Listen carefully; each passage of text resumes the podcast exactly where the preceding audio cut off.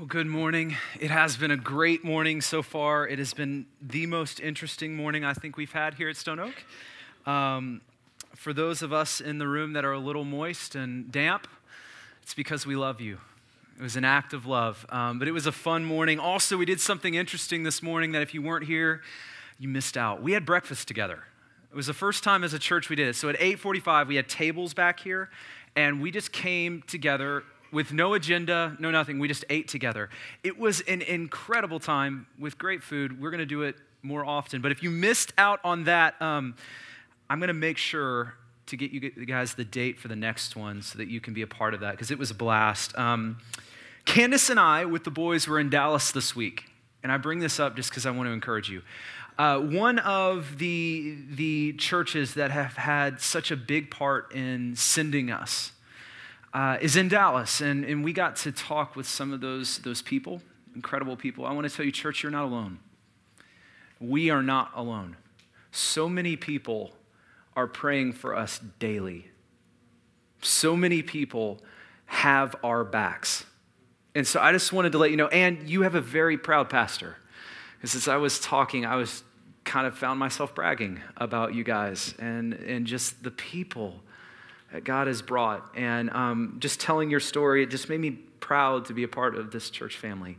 And so I just want to thank you, let you know um, you have a church, you have several people praying for you, but you have a church in Dallas who loves you dearly and is praying for you. Uh, on that note, we have been in a series on the book of James. And it has been incredible. I've, I've loved um, diving into it every week. This morning, though, we get to launch into the most difficult passage in the book. Uh, we get to talk about one of the most difficult passages, actually, some would say in the Bible itself. We get to talk about one of the most famous passages of, of James. We believe all scripture is inspired by God. Amen? That we believe it is true, that it is the word of God, that in more than that, we believe it's meant to be understood. And um, having said that, there are some texts, though, that we come across that make us stop and it raises some questions. It raises some questions, honest questions as we read the text. And hear me, that is okay.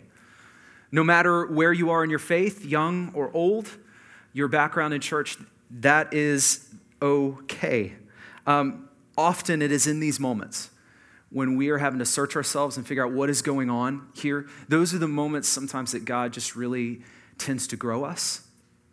And when I say grow us, it's, it, He tends to grow our, our understanding of Him. That's my prayer this morning that we will, that we will see that. And here at Stone Oak, we're not going to avoid these passages, uh, but here's, here's my prayer. I hope that we can handle, handle them with grace and that through all of them, that it will grow our faith and our trust in Jesus. That is our goal. That's what we are, are looking to do. I want to take a moment, I want to pray for us, and then let's jump in. God, thank you for your word. God, I thank you for the moments we've, we've been uh, so far in as we've been eating together, as we've been just worshiping you through song. I thank you for the lyrics that we just sang. What an incredible proclamation that we get to make. And more than that, I thank you that the words that we just sang are true and that we can stand on. So now I pray that you open our eyes, you open our hearts as you promised you would. It's in your son's name. Amen. Amen. Uh, now, the structure of the, the scripture that we are in today is fairly simple. The content is not all that simple, but the structure is, is fairly simple. What James is going to do is he's going to give us a couple examples followed by a nice, neat, and tidy summary statement at the end of each example. So, um, st- and he repeats this three times. So, starting first in verse 14, he says that, and, and Thomas just read this for us. He says that, that uh, faith without works is like a man who's in great physical need, right? Uh, that a man who doesn't have food, clothing, uh, and faith without works is a lot like giving that man nothing more than words. Nothing more than words. And James says, What good is that? Then, following that, he gives us his first nice and clean little summary statement in verse 17. He says, So also faith by itself, if it does not have works, is dead. Then he moves into the second one. This one is probably my favorite. In verse 18, uh, he starts in and he gives us this analogy of demons. And he says, So you believe that God is one? Congrats, awesome, so do demons. And then he moves on and he says, he gives us another kind of clean summary statement in verse 20. It says, Faith apart from works is useless. We'll move into the third example now. Uh, he gives us the examples of Abraham and Rahab.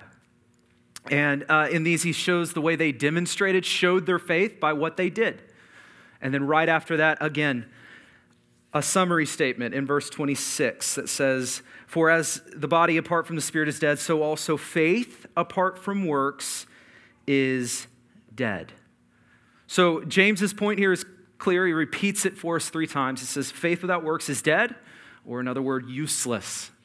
Um, so that's where he's, he's going. Now, right off the bat, some of us might begin to feel some tension.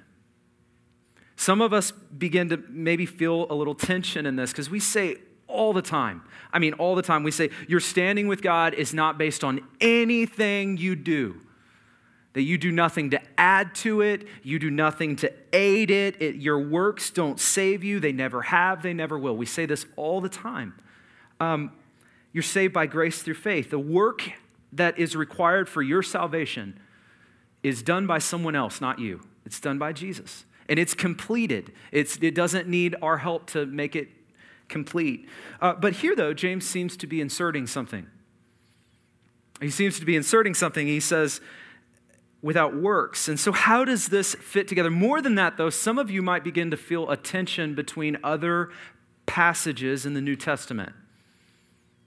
Other passages in the New Testament, specifically between two New Testament authors, James and Paul.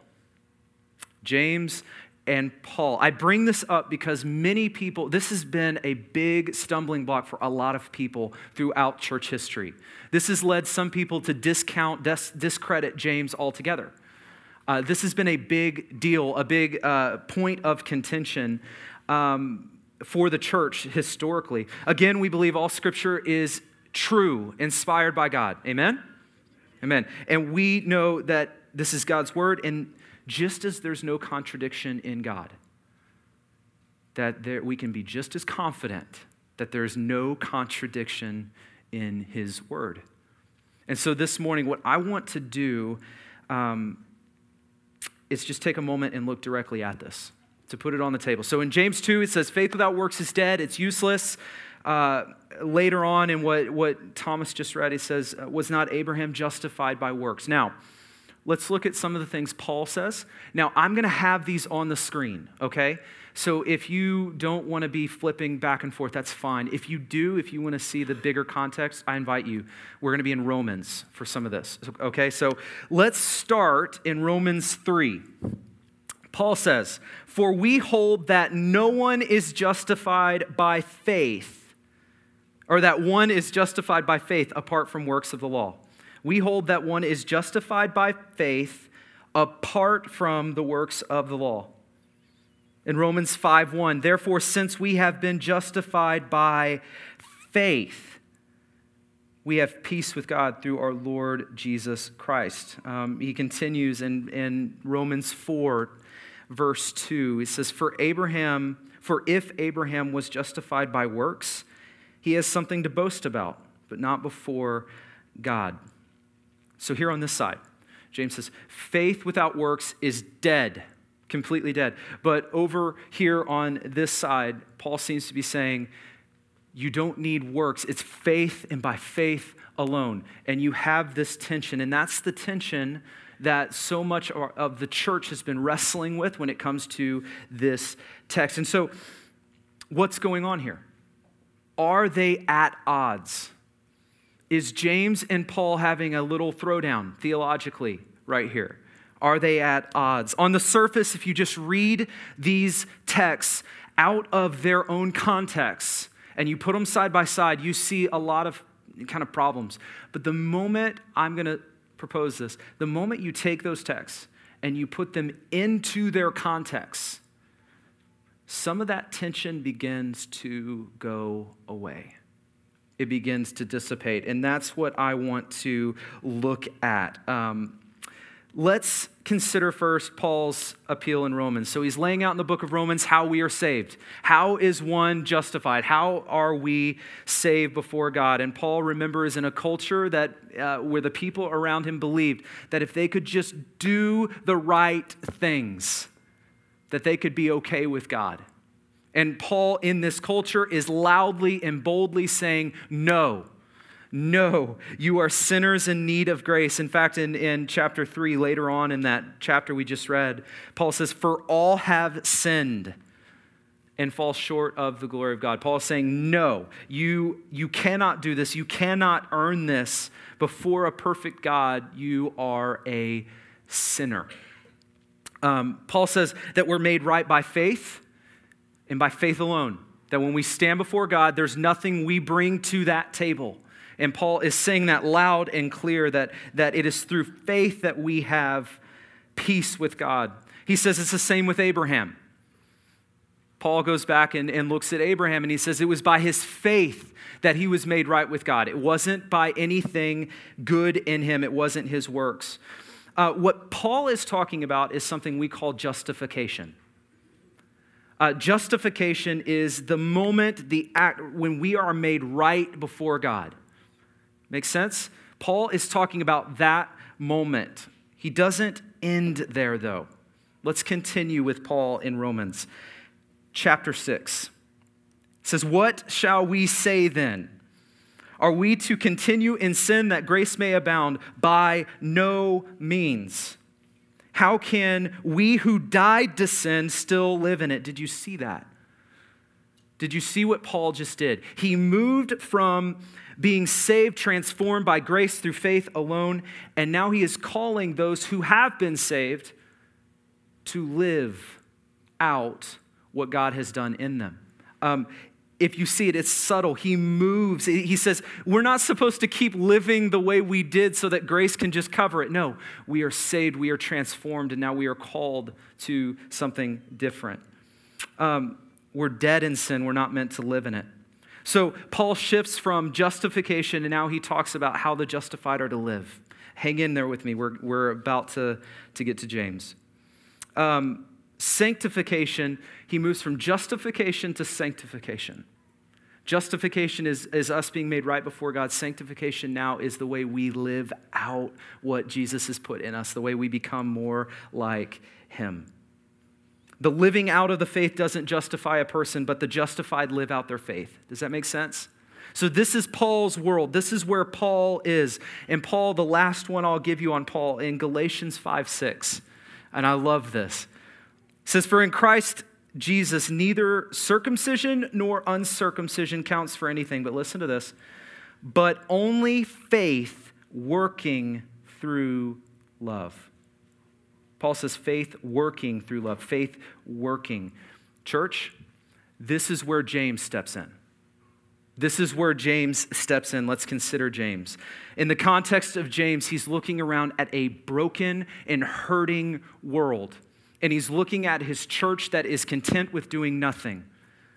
And he says, What good is it that you sit here and you claim that Jesus has radically changed you, and yet you do nothing? James says, What good is that? What good is it? It's dead, it's useless. Notice James never says, Do these things so that you can be saved. He's saying, You're saying you're saved. Do these things. There's a big difference. There's a big difference. Um, let's look at the way, and I love this, the way that Paul uses justify and James uses justify. Paul uses it in a more judicial way for us to be declared righteous, right? That's the way James is using it. He's saying it's only by faith, but Paul or James uses it differently. James uses it to mean in a more practical way to mean to demonstrate to be right to demonstrate to be right. Have you ever done something that proved you were right? Husbands, your wives love it when you do this to them, when you just prove you're right and justified, right? That's what James is, is talking about. And so for James, uh, James uses the Abraham example to show hey, Abraham had faith and he demonstrated it. He showed it by what he did. It's the same term, but just different. Uh, different usages. One last one is the way um, that Paul and James use the term faith alone. This is really interesting that in faith alone for Paul is seen in a positive light, right? It's faith with nothing added to it that gets us right with God. That's different, though, the way James uses it. James uses this in a negative light to say, your faith alone is never meant to be alone. Um, James here is, is saying, don't deceive yourselves into thinking that, that faith alone means that it is alone. We've said this before that we're saved by faith alone, but the faith that saves is never alone. Uh, Martin Luther said that. It is beautiful. It is beautiful because that's what James is saying. He's saying works don't need to be added to faith, but faith works. Faith does. So, my hope is that you see that James and Paul are not at conflict, that this James verse Paul thing is not a true thing for us to stand on. It's not, it's not what's going on here. The fact is that James and Paul simply use the same words in slightly different contexts to describe both sides of the same coin. Does that make sense? Not only are James and Paul not in conflict, but they fit beautifully together to give us a full picture of what it means for us to walk in Christ. They fit together beautifully. Um, it should honestly sound familiar to what we've talked about over the last few weeks when we say, be hearers and doers of the word. Don't just be a hearer, but be a hearer and a doer. It's the same thing here because James is saying your faith is called to do. Your faith is called to, to do. And um, I want to look just really briefly at the text now, at, the different examples that James uses, because I think it'll open our eyes just a bit. Uh, the first one is in, in verse 14. James says, With, without food or clothes, this most likely is a reference to those who are kind of ongoing out. They don't have food or clothing. It's kind of, it paints a picture for us of kind of the homeless of our society. That's what, it, it that's what this text is, it seems to be pointing to. And James says, Church, what good does it for us to look at them and say, I hope it goes well for you, and to do nothing? He says, This is no good to any of them. Uh, James is calling his church to action. Uh, James says, Show me your faith. And that show means to demonstrate, make it visible. Show me your faith um, by what you do. Um, and and I love, I love the text where he says, Show me your faith by without your works, and I'm just going to show you my faith by what I do and how I live. Isn't that a beautiful way for us to, to think about it? Then James moves to his second example in verse 19. He says, You believe that God is one. Like I said, this is my favorite example. You do well. Even the demons believe and shudder. Do you want to be shown, you foolish person, that faith apart from works is useless? Did he really just compare his church to demons? Did you catch that? That's bold. That is bold. Comparing demon, church member together. It's bold and I love it. He says that you believe God is one. In this context, remember, James is talking to primarily a Jewish audience. This God is one would have been very familiar to them. Very familiar. It comes from Deuteronomy uh, 6 4. It's called the Shema. Uh, it's, it's the text, Hear, O Israel, the Lord our God, the Lord is one. They memorize this. This is, this is quoted, it's core to their doctrinal statement, it's core to their confession. It would have been known by each believer that heard this. And in this context, this text, James says, it's great that you know your doctrinal statement. That's awesome good work on knowing your doctrinal statement. The problem is not the confession, though. The problem is that it didn't go beyond the confession to the heart of the confessor, it was just there. And James is saying demons are among some of the most orthodox theologians that we know. They know Deuteronomy. They know Deuteronomy. And James says that they think of Deuteronomy and they shudder.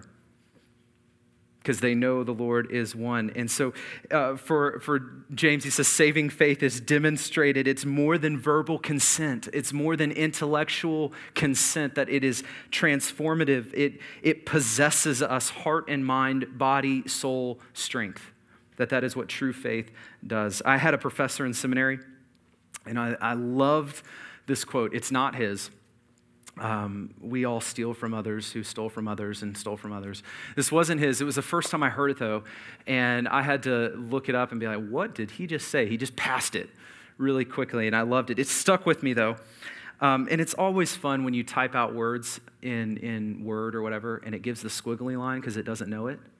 That means that you, you're smart. If you know words that Word doesn't know. Anyway, it says, orthodoxy leads to orthopraxy Anyone? Anyone heard of that? No, I hadn't either.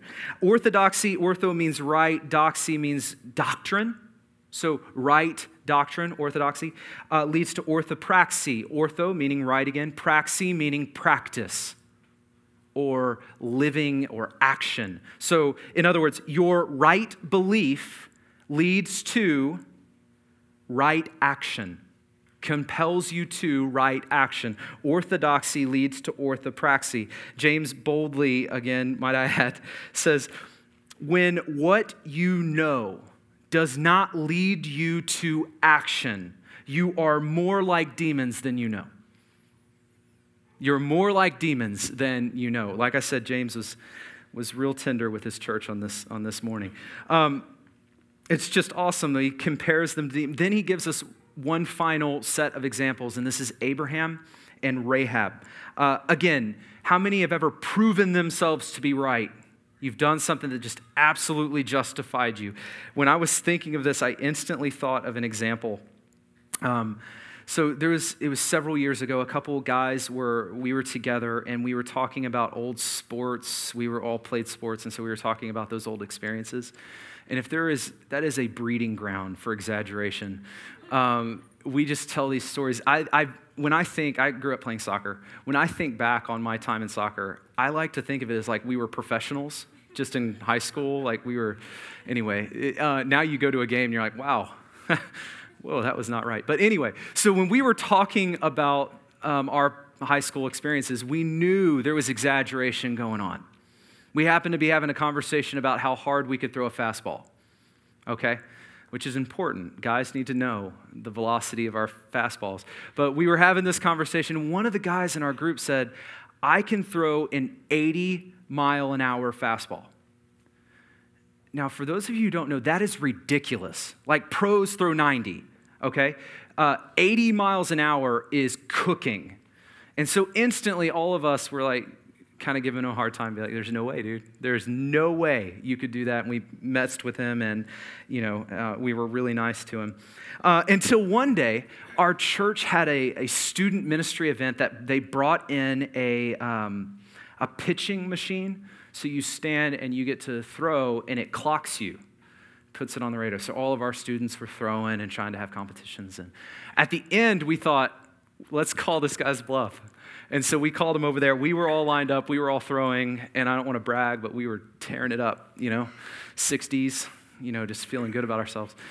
And uh, then he steps up and he takes the ball and he releases this thing. And you could tell when it hit the backdrop, like, ooh, that was different. That had some heat on it. That had some heat on it. So we looked at the little, the little gun and uh, we stepped up to, to the gun, and it read 82 miles an hour. Now, when that number flashed on that screen, I won't even go, he's a prideful guy, I won't even go.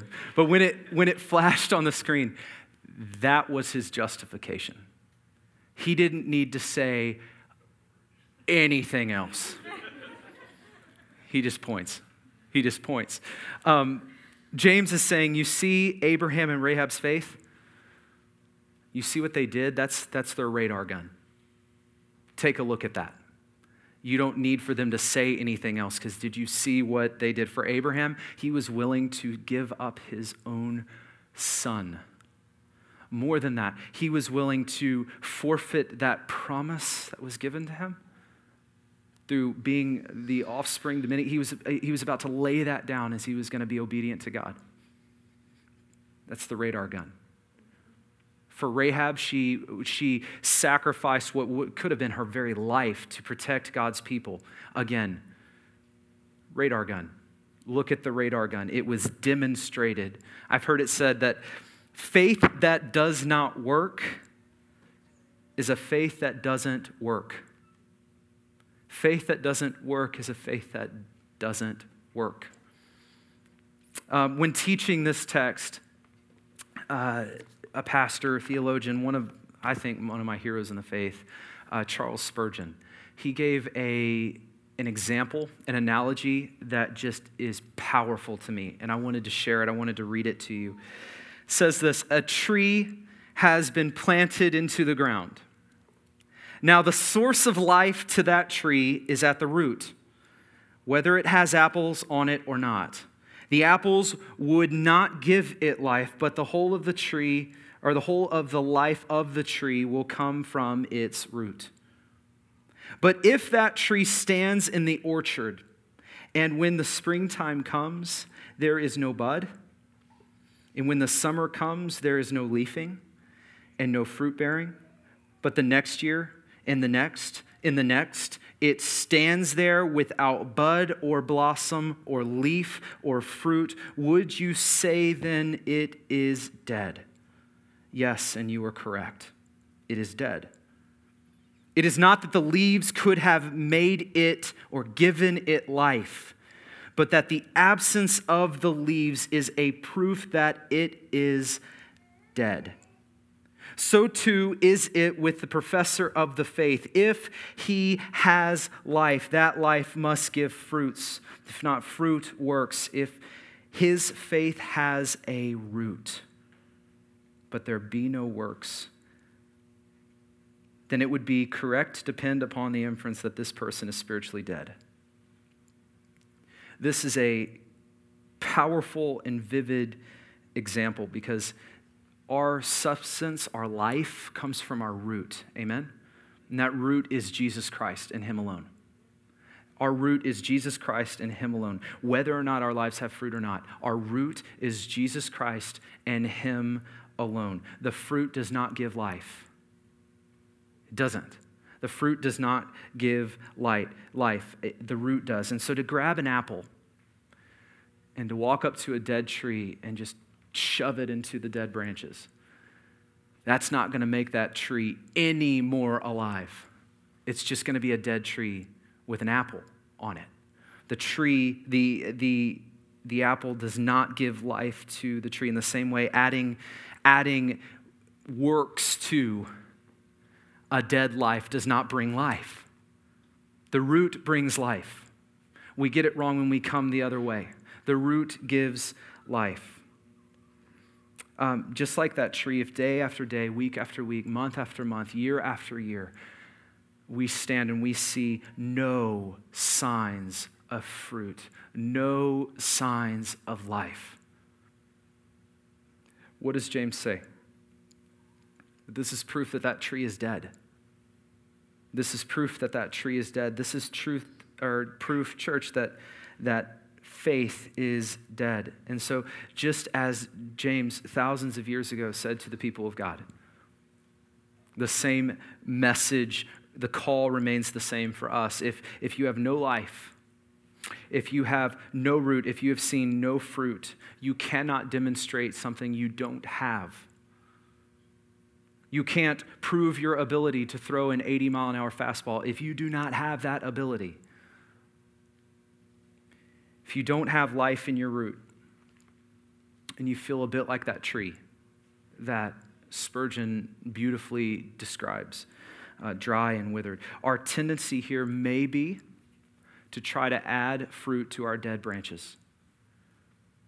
To try to just, well, okay, I feel dead, so what I'm gonna do is I'm gonna add some things to my to do list to put on my tree to make me feel not as dead to make me show signs of life, where people can look at my tree and say, I do see an apple, maybe, maybe. And that's going to be our tendency. And maybe that's been your tendency your entire walk with Jesus, that it has been one picking up an apple and shoving it up there a week. And James says, These apples do not give the tree life, nor do they even stay up in the tree. When a good wind blows, those apples tend to fall right off there, don't they? The good news this morning, and hear me when I say this, is that God does not save good people. God does not save good people, and God is not looking for the prettiest trees, the prettiest, most alive trees to place his fruit on. That's not the, the, the picture that the Bible paints. Instead, God does not save good people, he saves sinners. God doesn't pick people who are the best at doing good. God saves sinners and transforms them, and then he shows off his glory by bringing fruit out of that life. That's the gospel. Romans 5 8, and we, we used this part in a song this morning. It said, God demonstrated his love for us in that while we were still sinners, Christ died for us. While we were dead trees, Christ died for us, giving us a, a root. He looked at me and gave me life. And now he wants to produce fruit in my life for his glory. And that's where we are this morning. So the call, hear me, is not for us to clean up and to get something. Um, I don't want you to walk out of here with something more on your to do list to attain a better standing before Jesus. That's the opposite of what James is calling us to do. The call for us this morning is not to just start doing really good things, which good things are good, don't, don't get me wrong. But it's not to just start doing good things, it's to come to Jesus, period. It's to come to Jesus, period. Um, and I don't want you to leave here with just another thing to do. My prayer is that you simply realize how good God is through that, through this. That He loves you, that He wants to connect you with a life giving root that from that, your dead branches will bring out fruit. That you won't have to add fruit to it, but that you will produce fruit naturally. That faith does. In the same way that the velocity of a fastball is seen and demonstrated by the numbers on a radar,